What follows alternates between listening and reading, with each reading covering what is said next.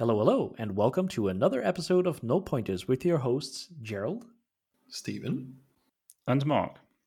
Today, we will be talking about mobile DevOps the good, the bad, and the ugly. So stay tuned.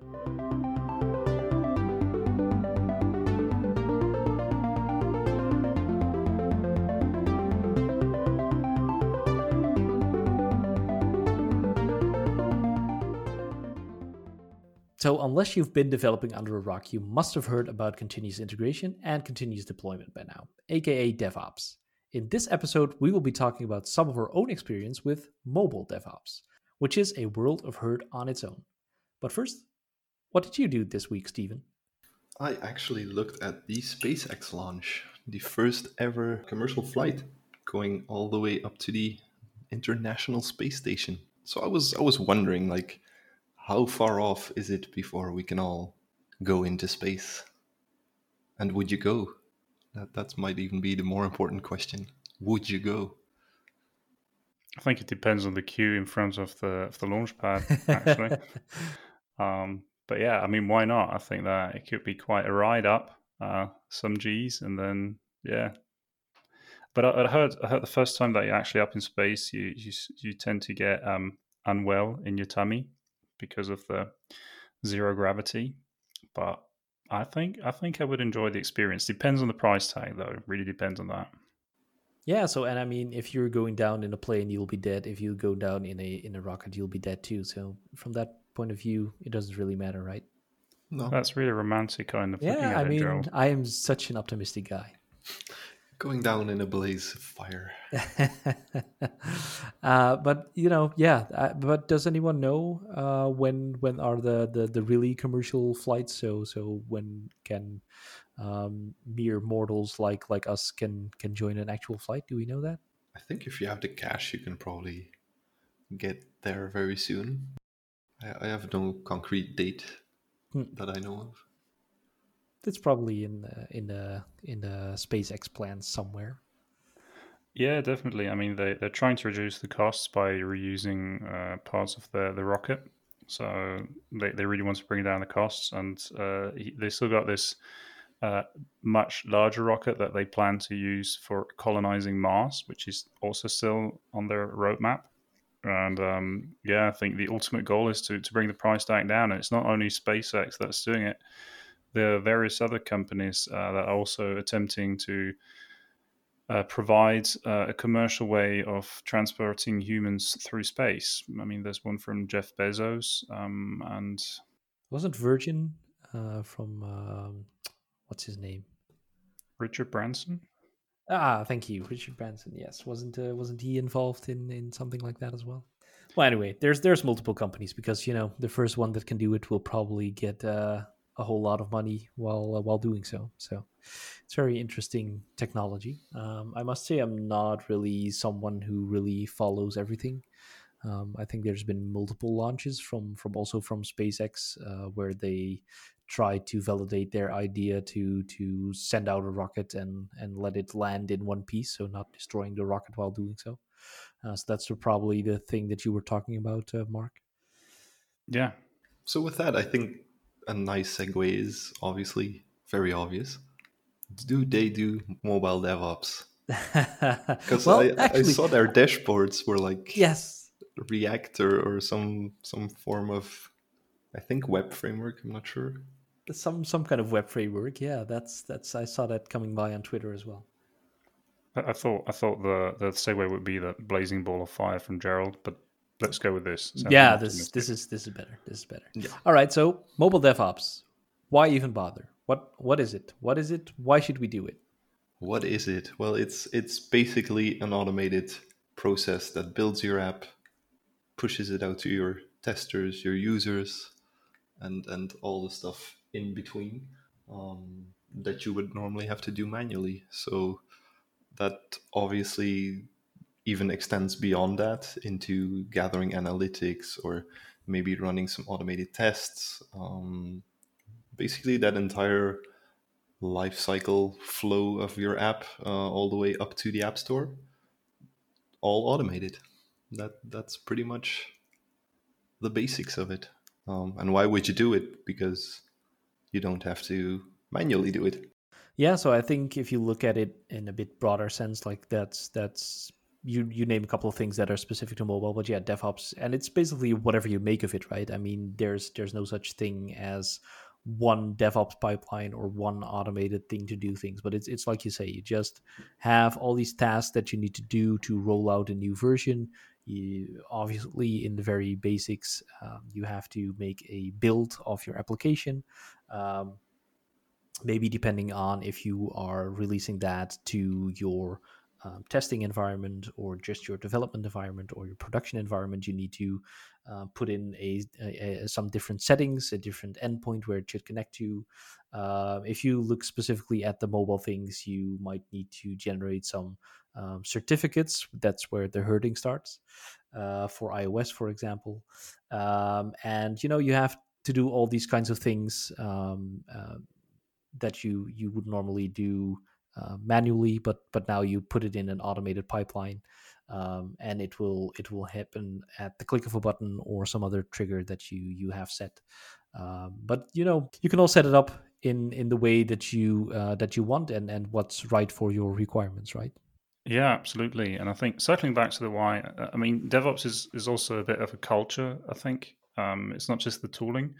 Uh, it's, it's it's like the merging of, of development and operations. And I think in the mobile world, operations is a bit special because usually uh, you have no IT folks operating the mobile device that's in the pockets of your user. So, uh, but there are other aspects that come to mind, like uh, many that you and Stephen have already mentioned, which are uh, analyzing how the app is doing out in the wild. And I think also automating a lot of the steps along the way so you can actually be able to produce updates quickly and you know that what's rolling out of uh, your uh, factory is actually working because it's tested and you know that all the certificates have been applied correctly and all that and you you do not always have to make a big hassle out of releasing new updates and I think that's for me one of the main parts why I think this DevOps culture is is a great thing also when developing mobile because you can iterate more quickly, you can bring out more features, and also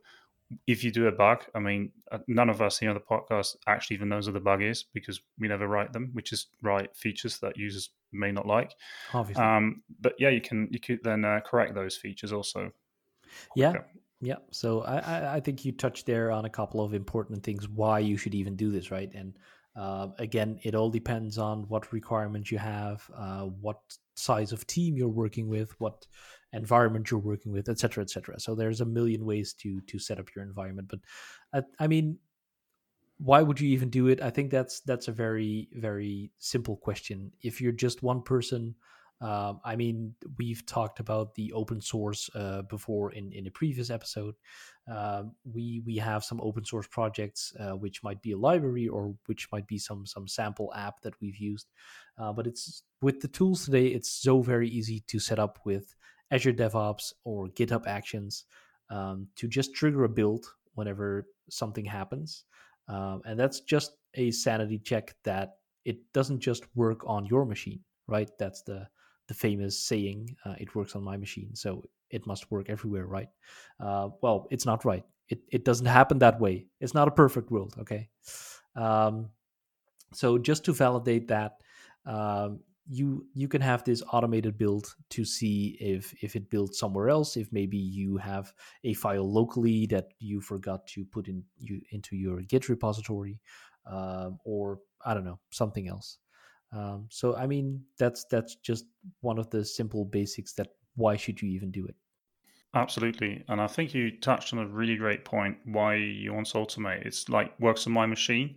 Also means if it only works on your machine, you're never allowed to go on vacation. And if you like going on vacation or would also like to enjoy your off time, uh, I think it's really good if it doesn't just only work on your machine. Yeah, and the, the, from a technical perspective, having it defined centrally in a pipeline makes it repeatable, meaning that it should always work the same. There are obviously caveats here, but it should all work the same every time you trigger it. Yeah, and that's that's exactly why you do it. I mean, it has to go through the same process again. Um, it should work all the time. If it doesn't, then you need to figure out: is it either my code, uh, is it something that I changed, or maybe I mean that's that's something valid as well. Uh, do you maybe need to change something in your pipeline? I mean, something might have changed in your configuration, in your solution, in your project setup, um, and that might require a change in your automated pipeline. That's that's no problem, uh, but at least you'll get some indication, some signal that something is wrong. Um, it it can't be reproduced this time. Um, the build doesn't happen as it's supposed to be, and then you have some more work to figure out why that's happening.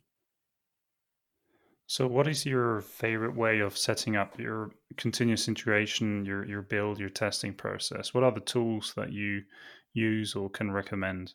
I'm personally very partial to Azure DevOps, um, obviously because all our code already exists in there from a um, day job perspective. Um, so all our code resides there, so it only makes sense to set it up in there and it also keeps it all boxed into the same little organizational bubble. Um, I personally, and and here comes the first. Oh no, he didn't. Um, I don't like YAML for building my pipelines, which is a a markup. Oh no, he didn't. Oh no, he didn't. Uh, it that's basically a, a, markup language for defining all your steps in your pipeline. Um, and I'm I'm very much a visual person. I, I need to click things and drag things together. Um, I, I don't like all these magic commands that I don't know from the top of my head. And yeah, it, it just doesn't really feel good. Not just magic commands. You, you have to know how much indentations you need to do. I mean, it's crazy. Come on. Yeah. Um, so yeah, for me, it's it's definitely Azure DevOps, um, and and for later stages, App Center at the moment um, which is more for the deployment to specific groups of users and for basic analytics. With the irony being that YAML stands for YAML ain't markup language. But yeah, I I fully agree. Uh, I think YAML can be can be tough to maintain, but it's also I think a, a nice way to check in your build process uh, with your code, so it lives side by side. Uh, have you ever used uh, a build tool like uh, Cake or Fake, or um, which you can also describe your build steps, um, but you could also run them locally, not only on Azure DevOps? I personally haven't. Um, I think they're they're great tools. I think with Cake you can you can even write C sharp code, right? That that runs your build for a little bit. I'm I'm not really up to date with with these kinds of tooling, to be honest.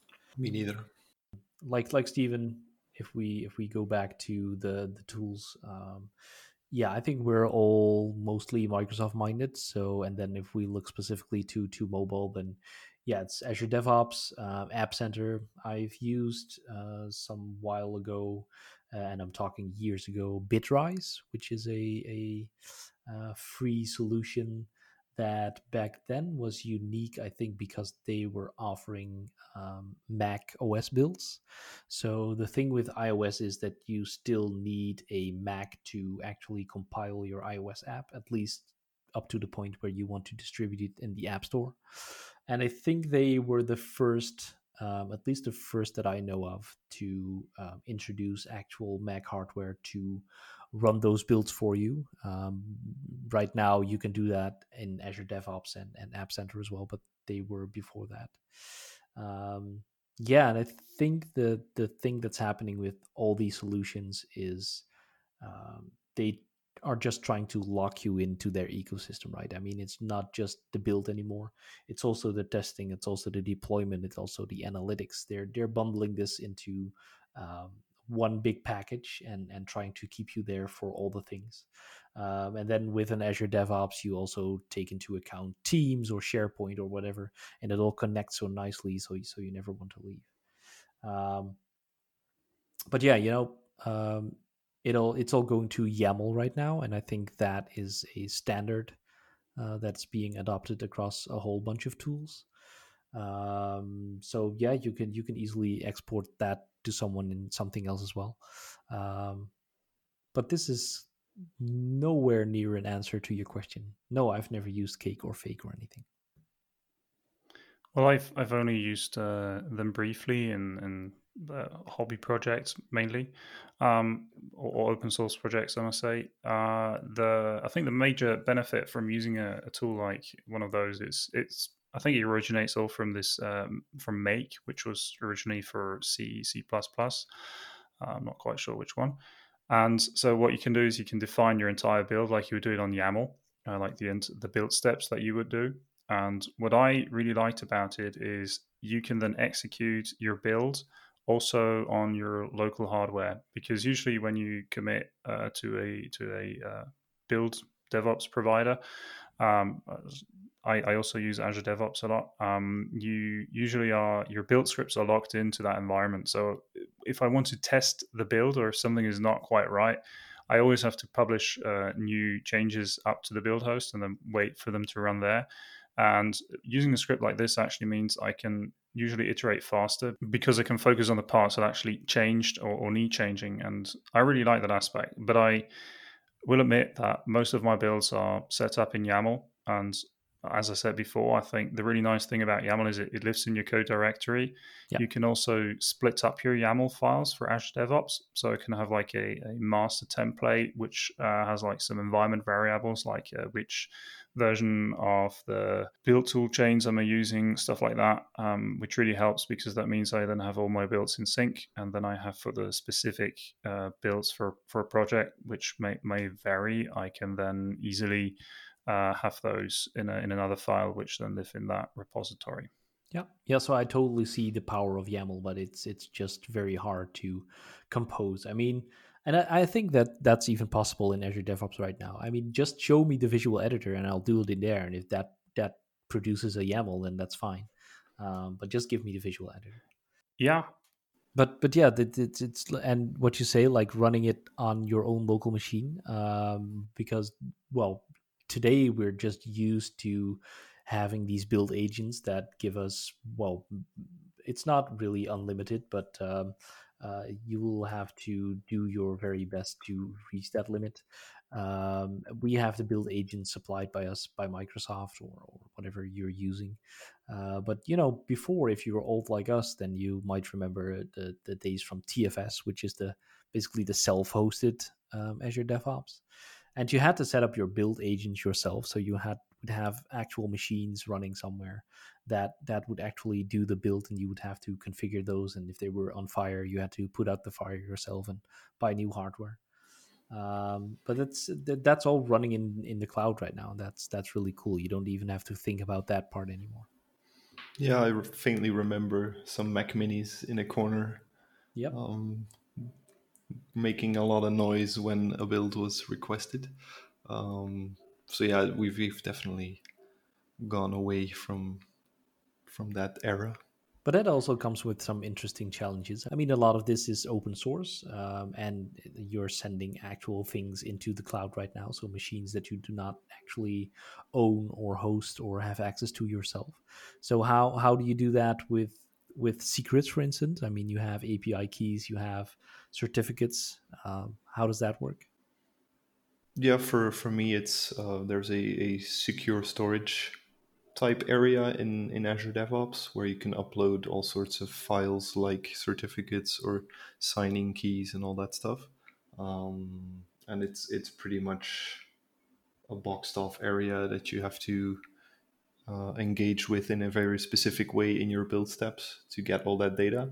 And whenever you also, for example, if you if you put in a password as a variable somewhere in your pipeline, and you tell it that it's an actual password, then there's no real way to get that back out again. It'll it just won't let you or show you that actual password. So yeah, there there are some things in place for for that kind of stuff. Um, and I know that there's also the mobile build tools, I think it's called, um, that also does secrets. Um, I think it's a NuGet package by Dan Siegel, but I haven't used it myself yet, but I know that that generates a secret file on build somewhere.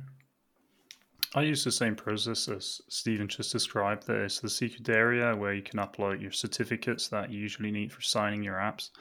And if you need uh, passwords, usually to use the certificates, you can pass them as variables and then just mark them as a as a secret password, and they will then no longer show up in the logs. It's also really nice because that means you can actually put in the secrets, and even if someone has an access to the build, he can no longer see the secret, which sometimes is a requirement when you do that. And by using these mechanisms, you can actually securely upload those secrets. They will be then copied down to the build agent. And if you're using the hosted build agent, um, I think it's good to know that that agent will be scrapped every time a build has run through. So if a successor comes onto the machine and starts doing funny things for looking for certificates and stuff like that, he will no longer find anything because it's uh, literally like a new machine. Yeah, yeah, definitely. Those hosted machines are, are recycled, and you still have the possibility, if you really want to, like like Stephen just mentioned, we we would have when we were working together, we would have a a Mac Mini which had two cables, which one of them was power and the other one was a network, um, and and you could run the the build agent bits on that thing as well and connect that to your Azure DevOps account. Um, so it would just reach out and, and and you can determine which build agent needs to be used depending on the requirement. So it would see whenever a iOS app was supposed to be building, um, it would reach out to that um, uh, that actual Mac Mini that was on our desk, um, send the source, the needed source, and the things over there. Um, it will actually download the, the the build steps on on that thing, uh, run the build and upload the resulting bits back to the Azure DevOps account. So that's really cool, and that's still something that you can do um, if if you have some special requirements there as well. Um, I think for, for for the secrets, I think you also have like the the Azure Key Vault, right, which is a very awesome solution. Um, so that is basically a hosted in the cloud um, key vault, uh, as the name implies uh, where you can also, with some heavy encryption, uh, put in files and strings and whatever, and get them out by by using an API. I wouldn't be. I, I haven't really used it in um, in a build environment yet, an automated build environment, but I wouldn't be surprised if there's there's uh, build tasks for that in in Azure DevOps built in today. Absolutely, and for me, the point that made me go over to the hosted build agents, like the agents that I managed by Microsoft, is I remember uh, we used to have three Mac Minis, uh, which all had to be kept up to date, kept in sync. And uh, when we used to maintain them ourselves, there, there, was like always the rumors sometimes going through the teams, oh, just make sure you run on agent number one or agent number two because that's properly configured. And uh, I think it sometimes can boil down to do you have the resources to manage uh, your build agents? Because if you have, and if you have the know how, um, you can host them yourself. Um, but if you don't, I think using a hosted build agent can be really great uh, to get started and to not get bogged down with uh, keeping the thing up to date and alive. I was wondering, how do you guys handle testing when you build automated? Do you use unit tests, integration tests, UI tests? So for mobile, that's that's a world of its own. Um, I mean, unit tests, in, integration tests. I mean, integration tests already are a little bit harder. Unit tests are obviously um, most of the time they're they're pretty easy to do. Some specific cases you might need to run the unit test on actual devices as well, which makes it a bit harder again too, uh, but not undoable.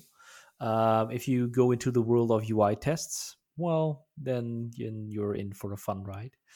Um, I mean, there's there's multiple solutions for that as well. And what I've worked mostly, which is a very awesome solution, is again uh, within App Center. So before App Center was App Center, you had a couple of different solutions, um, different companies actually that were acquired by Microsoft and now combined into one product. Um, actually, this came together with Xamarin. So before it was called Xamarin Test Cloud, and now it's um, App Center Test Cloud. I think they still kept that name around.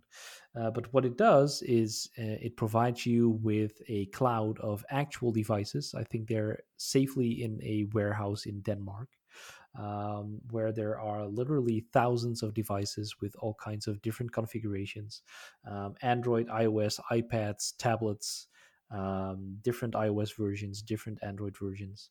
Um, hooked up to to to their uh, chargers um, and just waiting for test runs to come in. So you can write pieces of C sharp script. Um, I think you can do it in, in a variety of languages and, and frameworks, uh, but you can write it in C sharp. Um, your UI tests, you can send that over to the cloud and it will run it on the devices that you select, um, which is a pretty awesome solution. But it's very hard to get it right and to get them um, to run stably um, is that a word? Stable? Uh, to get them to run stable and and reproducible. Um, but it's it's a it's a very cool solution. Very expensive one too yeah we we currently have one guy in our team pretty much dedicated to building those um, but yeah definitely like you said uh, the the data part is what makes that very tricky obviously if you're calling apis and all that stuff you might not want to mutate that data um, or maybe the internet connection from Denmark is a bit shoddy and it takes longer than you anticipate and your test fails. So I would pretty much since you're actually UI testing, you're you're checking if things look good and are reachable and, and all that stuff. Um, you could obviously make a mock API kind of layer um, if you have that nicely tucked away behind an interface. You can pretty much write a, a mock out of that just for uh, UI testing. And I think that that's pretty much the best way to go for that because, yeah, you'll you'll never know for sure if you're actually calling APIs if it's all reachable and and responsive as you hope. Yeah, so that's that's that's one of the big challenges with testing, right? So you really have to look into what do you want to test and how do you want to do that because if you're writing UI tests that connect to actual APIs, um, then yeah, you're also doing your integration tests, which is not necessarily a bad thing. But um, then ideally, you would have the same data set that is deployed each time, because then only then you will have uh, predictable results because you know which results you can expect back, uh, what data you can send there, and whenever your test is done, you can reset that environment and do the whole thing um, just like you did this time. Uh, but if you just want to test the UI things, I, I, remember one of the first tests that I, I, actually did with this. That was back in the time when uh, the iPhone 6 came out. Um, and I still had, no, actually, it was the other way around. The iPhone 6 was already out. Um, and I built the app like for the nice bigger screen because the iPhone 6 was a little bit bigger than, than the 5. Um, so I, I, I placed the UI elements very pretty. Um, I had this button that would trigger the login UI at the very bottom, uh, but I forgot to put in like something responsive or something, a scroll view or anything. So I ran a test on uh, a smaller form factor, so the iPhone 5, and it would fail because it could not reach that that button. It was off screen. Um, so I need to put in a, a scroll view or make sure that the button was, was shown at the bottom for a smaller form factor as well.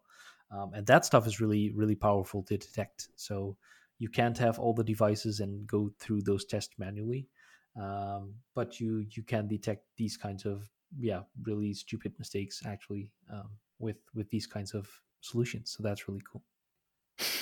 Yeah, you're totally right. Hearing you two absolutely reminded me of of uh, of a lot of things or uh, past projects that I've been working on. I mean, you have you have like you both mentioned it, Stephen Gerald. We have these different kinds of tests that we can use. We can we got unit tests. Uh, they run super fast. We have integration tests where we test a bit more, and then we have the UI tests uh, for mobile apps, which I like to think of as system tests because you actually usually test the entire system, unless, like Stephen said, you swap out certain parts in your mobile app where you then start faking stuff. And what uh, astonished me the first time I was writing UI tests. I thought, great, I'll just I'll just write UI tests from now on because I'm in testing the entire code and that's super easy. And then you run the test and suddenly you notice like, wow, this thing takes forever. And oftentimes, how you write UI test is you make an action, like you say. Uh, click that button and then do this and then do that. That's how you used to write tests. But when you write UI tests, what you usually do, end up doing is like wait until you can see the button, click yep. the button, wait until you can see the next action, do the next action, and and those things they tend to pile up and they take quite long. And also because you test so much code, it can be difficult to pinpoint where the fault then lies. I mean, it could be a, a, bad internet connection, as Stephen said, or it could also be some logic error that you have. But pinpointing that can be really hard. That's why I usually like to write um, automated tests for testing the logic that can be also executed on a on a continuous integration build because they execute so quickly.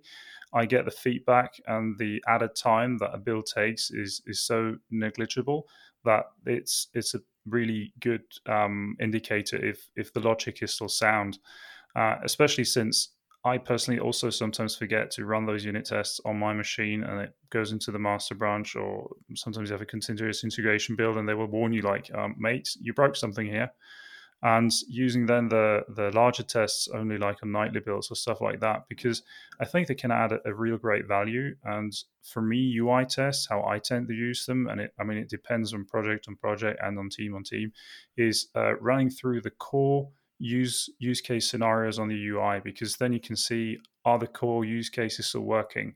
And if you have the budget, because it takes a long time for them to run and that costs, and the only way how you can bring down the time is parallelizing and that usually costs you extra money. Um, so you you tend to want to have a smaller test set for UI tests.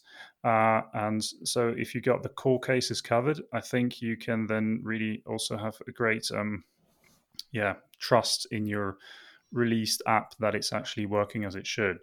But that being said, I never released an app where there was no human testing involved. So I think this might be a nice segue over to how we can actually deploy our apps. How do you push the apps to your users, Stephen? App Center. Um, it's it's come out a few times already in this in this little pod, but um, before that it was HockeyApp. We went through those days um, to get it into our beta testers' hands, and at the moment, what we do is we have um, a build pipeline that actually builds three versions of the same app. Um, one pointing at a dev environment, one at test, one at prod. And um, basically, to have them all have the same version number and know that it's the exact same code going in there. Um, so we can take the test version uh, that we push out to our testers, and if they approve it, we can take the same production version and push that into production. Yeah, so because that's that's another challenge that you have with with mobile applications versus the rest, right? Because normally, air quotes, uh, with a with a normal application, if you think uh, f- uh, like a, a, a exe uh, or a ASP.NET uh, solution or something like that, you will just have a bunch of binaries, and you might need to change some images or some configuration, but those are all in in XML, JSON, or heck, in YAML files, right? Um, so you can easily change those between um, different uh, environments. But for mobile applications, it will be one binary. Um, it will be an IPA or an APK. So it's well nearly impossible to create the exact same bits um, that go to test um, and then production. Um, and that's ideally what you want, right? I mean, you have this one build that is conform your automated build pipeline. It does all the quality checks, and you want that exact same build to go to the next stage and to end up in production um, if if it's good enough. But that's something that's yeah, like I said, almost impossible to do for a mobile app. Um, so yeah, that is one of the ways around it to just build three versions in in one go to stay as close to that that same build as possible uh, but they all three just have yeah some some minor changes in uh, maybe a different icon to indicate that it's a dev version or at least some kind of configuration changes that it connects to different endpoints. Mobile devops is hard isn't it? So Stephen mentioned before App Center. Uh, I think App Center is super great to push out new builds. But if you look around, you can also see that Google in the Google Play Store and Apple on the App Store with uh, TestFlight, they actually also provide better platforms. Now, what what do you think should be the choice? When should you use one of those better platforms provided by the store, and, and when should you stick to TestFlight? Yeah, so App Center has a built-in solution for uh, deploying applications. Um, and what you need to do, I mean, for Android, it's all pretty easy actually. You can do it through App Center, you can send an APK through mail. I mean, you can do whatever, they don't really care. Um, but for iOS, it's a different story. You have to know what devices are going to run this specific version. You need to collect their unique device ID. Um, whenever you get that, you need to generate a new certificate, sign your application, um, and only then that tester can also try that your version of the app, uh, which is a real pain. So for App Center, they have made that as easy as possible to do. Uh, but you would still need to have a separate App Center account, go through all the hoops there. Um, then you need to actually register your device. Uh, it will make a new build um, on the spot and provide you with that. But it's it's a big hassle again. Uh, meanwhile, TestFlight has opened up a little bit. So TestFlight is the um, Apple way of of testing apps, um, and they actually created this thing called uh, public betas, I think, where you can finally just uh, say, okay, I want to have at maximum, I think, a thousand users to to test it or something. Uh, but then you don't need a restriction for the devices, or it does some magic underneath. I don't know, but it, it's at least much much easier for users to get on board and um, get the app. You can just send them a link, have them sign up, um, and they will get the version uh, from there. And for TestFlight, it's like a separate app store just for testing apps. Um, I don't know how it is these days if they changed anything for Google, uh, but I found the way they did it to be very confusing. Um, so you can also have um, multiple stages there alpha beta and, and production of course uh, but what that would do if a user would sign up it would just get the app through the regular uh, app store which is at the one hand very easy for the user because it, it just looks and feels like any other app. On the other hand it's very hard to explain to them how to go back to the actual production app that might be in the regular store. So how to unassign from the beta and uh, go back to to a regular version. Um, but you know with with everything app center and azure devops etc um, you can really mix and match what you want to use. Um, it's all built api first. So if you have a build pipeline uh, set up you can from azure devops directly connect to the stores from um, apple and google and and send versions there or you can still send it to app center and deploy it from there to the right uh, uh, uh stores uh, or deploy it from from App Center directly. Uh, what would be? I mean, I think you have more experience there, Stephen. Why why would you choose one over the other? I don't necessarily have a, great reason for that, to be honest. Um, I just like the fact that it, it's bundled a bit more into App Center. We do we do a lot of stuff there already, um, and just having that in there as well felt like a logical choice. I'm also not entirely sure if TestFlight builds on the Apple side need to be approved. I don't think that approval takes very long, but yeah, it's it's a bit special for the for the first version. I think it needs to go through the full review. I think uh, or at least a little bit longer one. And then at, as long as you do dot releases, so minor releases, then it, it will go through almost instantly. At least that was uh, what it was when I, when I was still working on those things. Yeah, so I think one can say that deploying apps can make your head hurt a bit. Um, yes for for me, uh, asking the question and then trying to provide now the answer that, that I don't know, be mean, try asking a question, I like that. Um, for for me, it's like Center. I think it's it's super great because it's it's really quick to integrate. Um, you can push out builds directly from Azure DevOps, and then you have them there.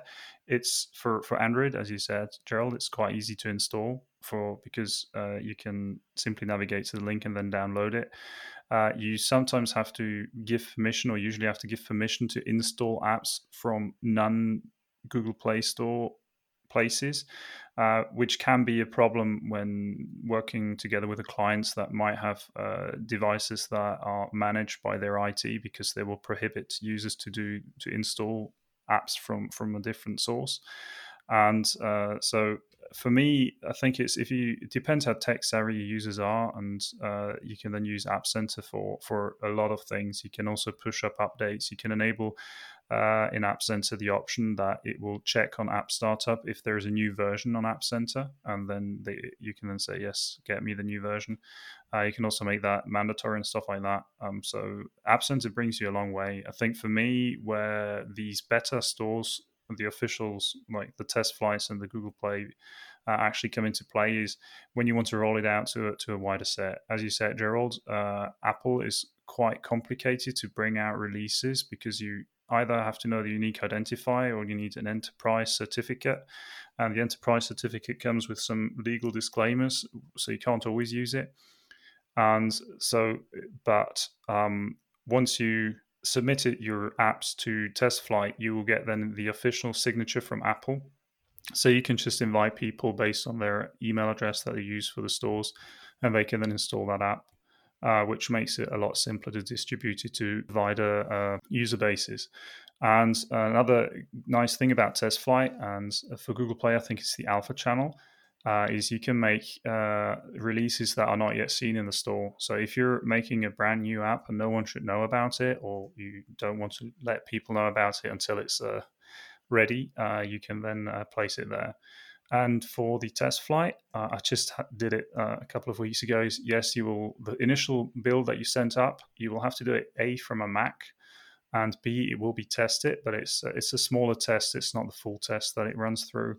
And after that, you have to be very. There are two version numbers for Android and iOS, but in iOS, there's um, the you should only increment the build version number. Then you're uh, then it will be way quicker up yep. in TestFlight. That's if right. you increment the major version number, as you said before, uh, you will go again through the test process. But usually, for me, in experience, it's about a day. And since I think most tests are taking place in the US, it's like uh, you get one good night's sleep and it will be ready for you. So yeah. Okay, so once it's out in the open, I think we've also mentioned a little bit about um, logging analytics. That's that's basically closing the circle, going full circle. Um, I, I really remember whenever I, I, that was even in, in, in for Windows Phone. I released my first app, and I was I don't know what I was expecting like uh, fireworks and and a big celebration, unicorns, everything. Uh, but I just pushed the button and it went out, and yeah, I was like, now what? I don't know. I don't know how my app is doing. I don't know how many users are using it, um, how they're using it. So, are there any solutions for that as well? Instant five star reviews, right? I mean, the, you can just buy them. Yeah, just just buy them. Um, so regarding logging, yeah, I, I seem like a broken record at this point, but App Center obviously has parts of that as well. Um, but another one that is well, maybe not so obvious for apps uh, is is Google Analytics. I mean, um, I think it's currently more in the Firebase direction of, of products uh, that Google places that. But it it is very similar to Google Analytics, and I think under the hood they use pretty much the same thing, um, which is mostly actually for analytics, not necessarily crash logs or, or errors or that kind of stuff. I think there's separate stuff in the Firebase suite for that as well. Um, but definitely in, in the direction of what is my user base and where are they coming from, um, which could, for example, help you when you want to localize your app. Uh, you need to know which languages you, you want to localize first. Um, so all that stuff from analytics on, on the Google side is pretty pretty powerful from what I can tell. Um, you can define events, uh, tell, uh, for example, if you're loading a specific page or clicking certain buttons, so you can you can really trace what routes people are using in your app. Yeah, so I I, I basically hear two things, right? Uh, one is more like the the technical side of logging, so that that would be more the interest of the developer whenever something crashes or um, yeah things like that mostly crashes errors. Um, and the other thing is more analytics right? So that might be more of interest to more businessy people like where is my app used the most? Um, and it, like you say okay uh, maybe even some a b testing. Uh, we have uh, two options to get to the same uh, page, uh, which option is used the most. Um, so yeah, I've I've used App Center for that as well, uh, and I think it's it's very very easy to set up. Uh, for the logging, I mean, you're mostly interested in in like the hard crashes, and I think for both the the technical logging and the analytics, it's just put in the NuGet package, do one line of initialization code, and you're basically good to go. Um, so you will detect like if, if the app really crashes, it will send the stack, stack trace over to you automatically. Um, and you can also do like handle the exceptions yourself since a couple of versions, I think.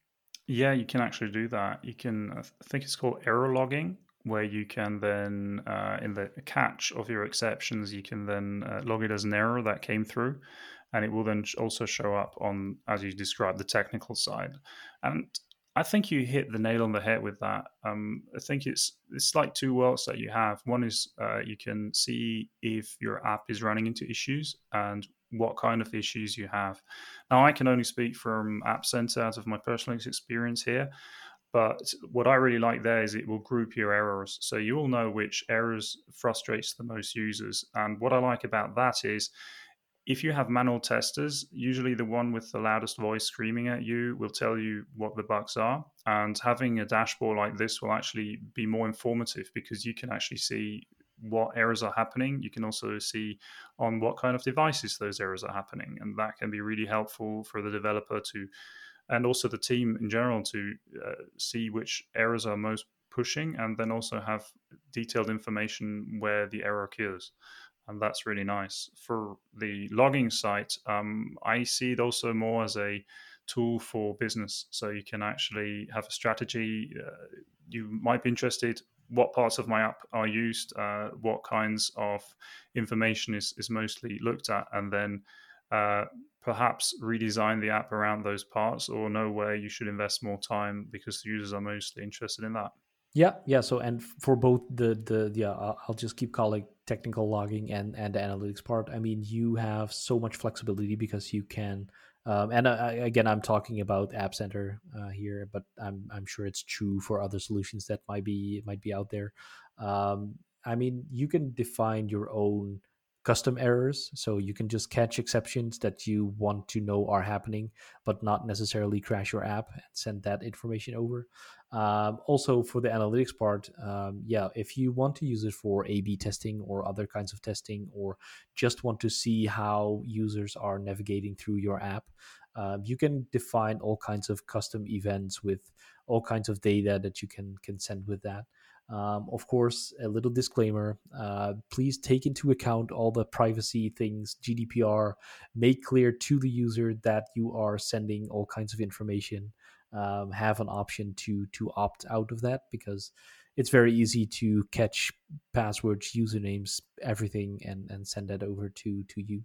Uh, that's not something that you want to do. So be very mindful whenever you, um, yeah, put stuff like that into into your application. Um, so I think with that, we have gone full circle with the whole build pipeline. Uh, this episode is a little bit longer than you might be um, used from us, but there's so much to talk about. So maybe we should do some um, follow up episodes on um, going deep dive on on one specific topic here. Um, if that's something you want, please let us know. And uh, I think that you got from this episode is that we are all very Microsoft minded.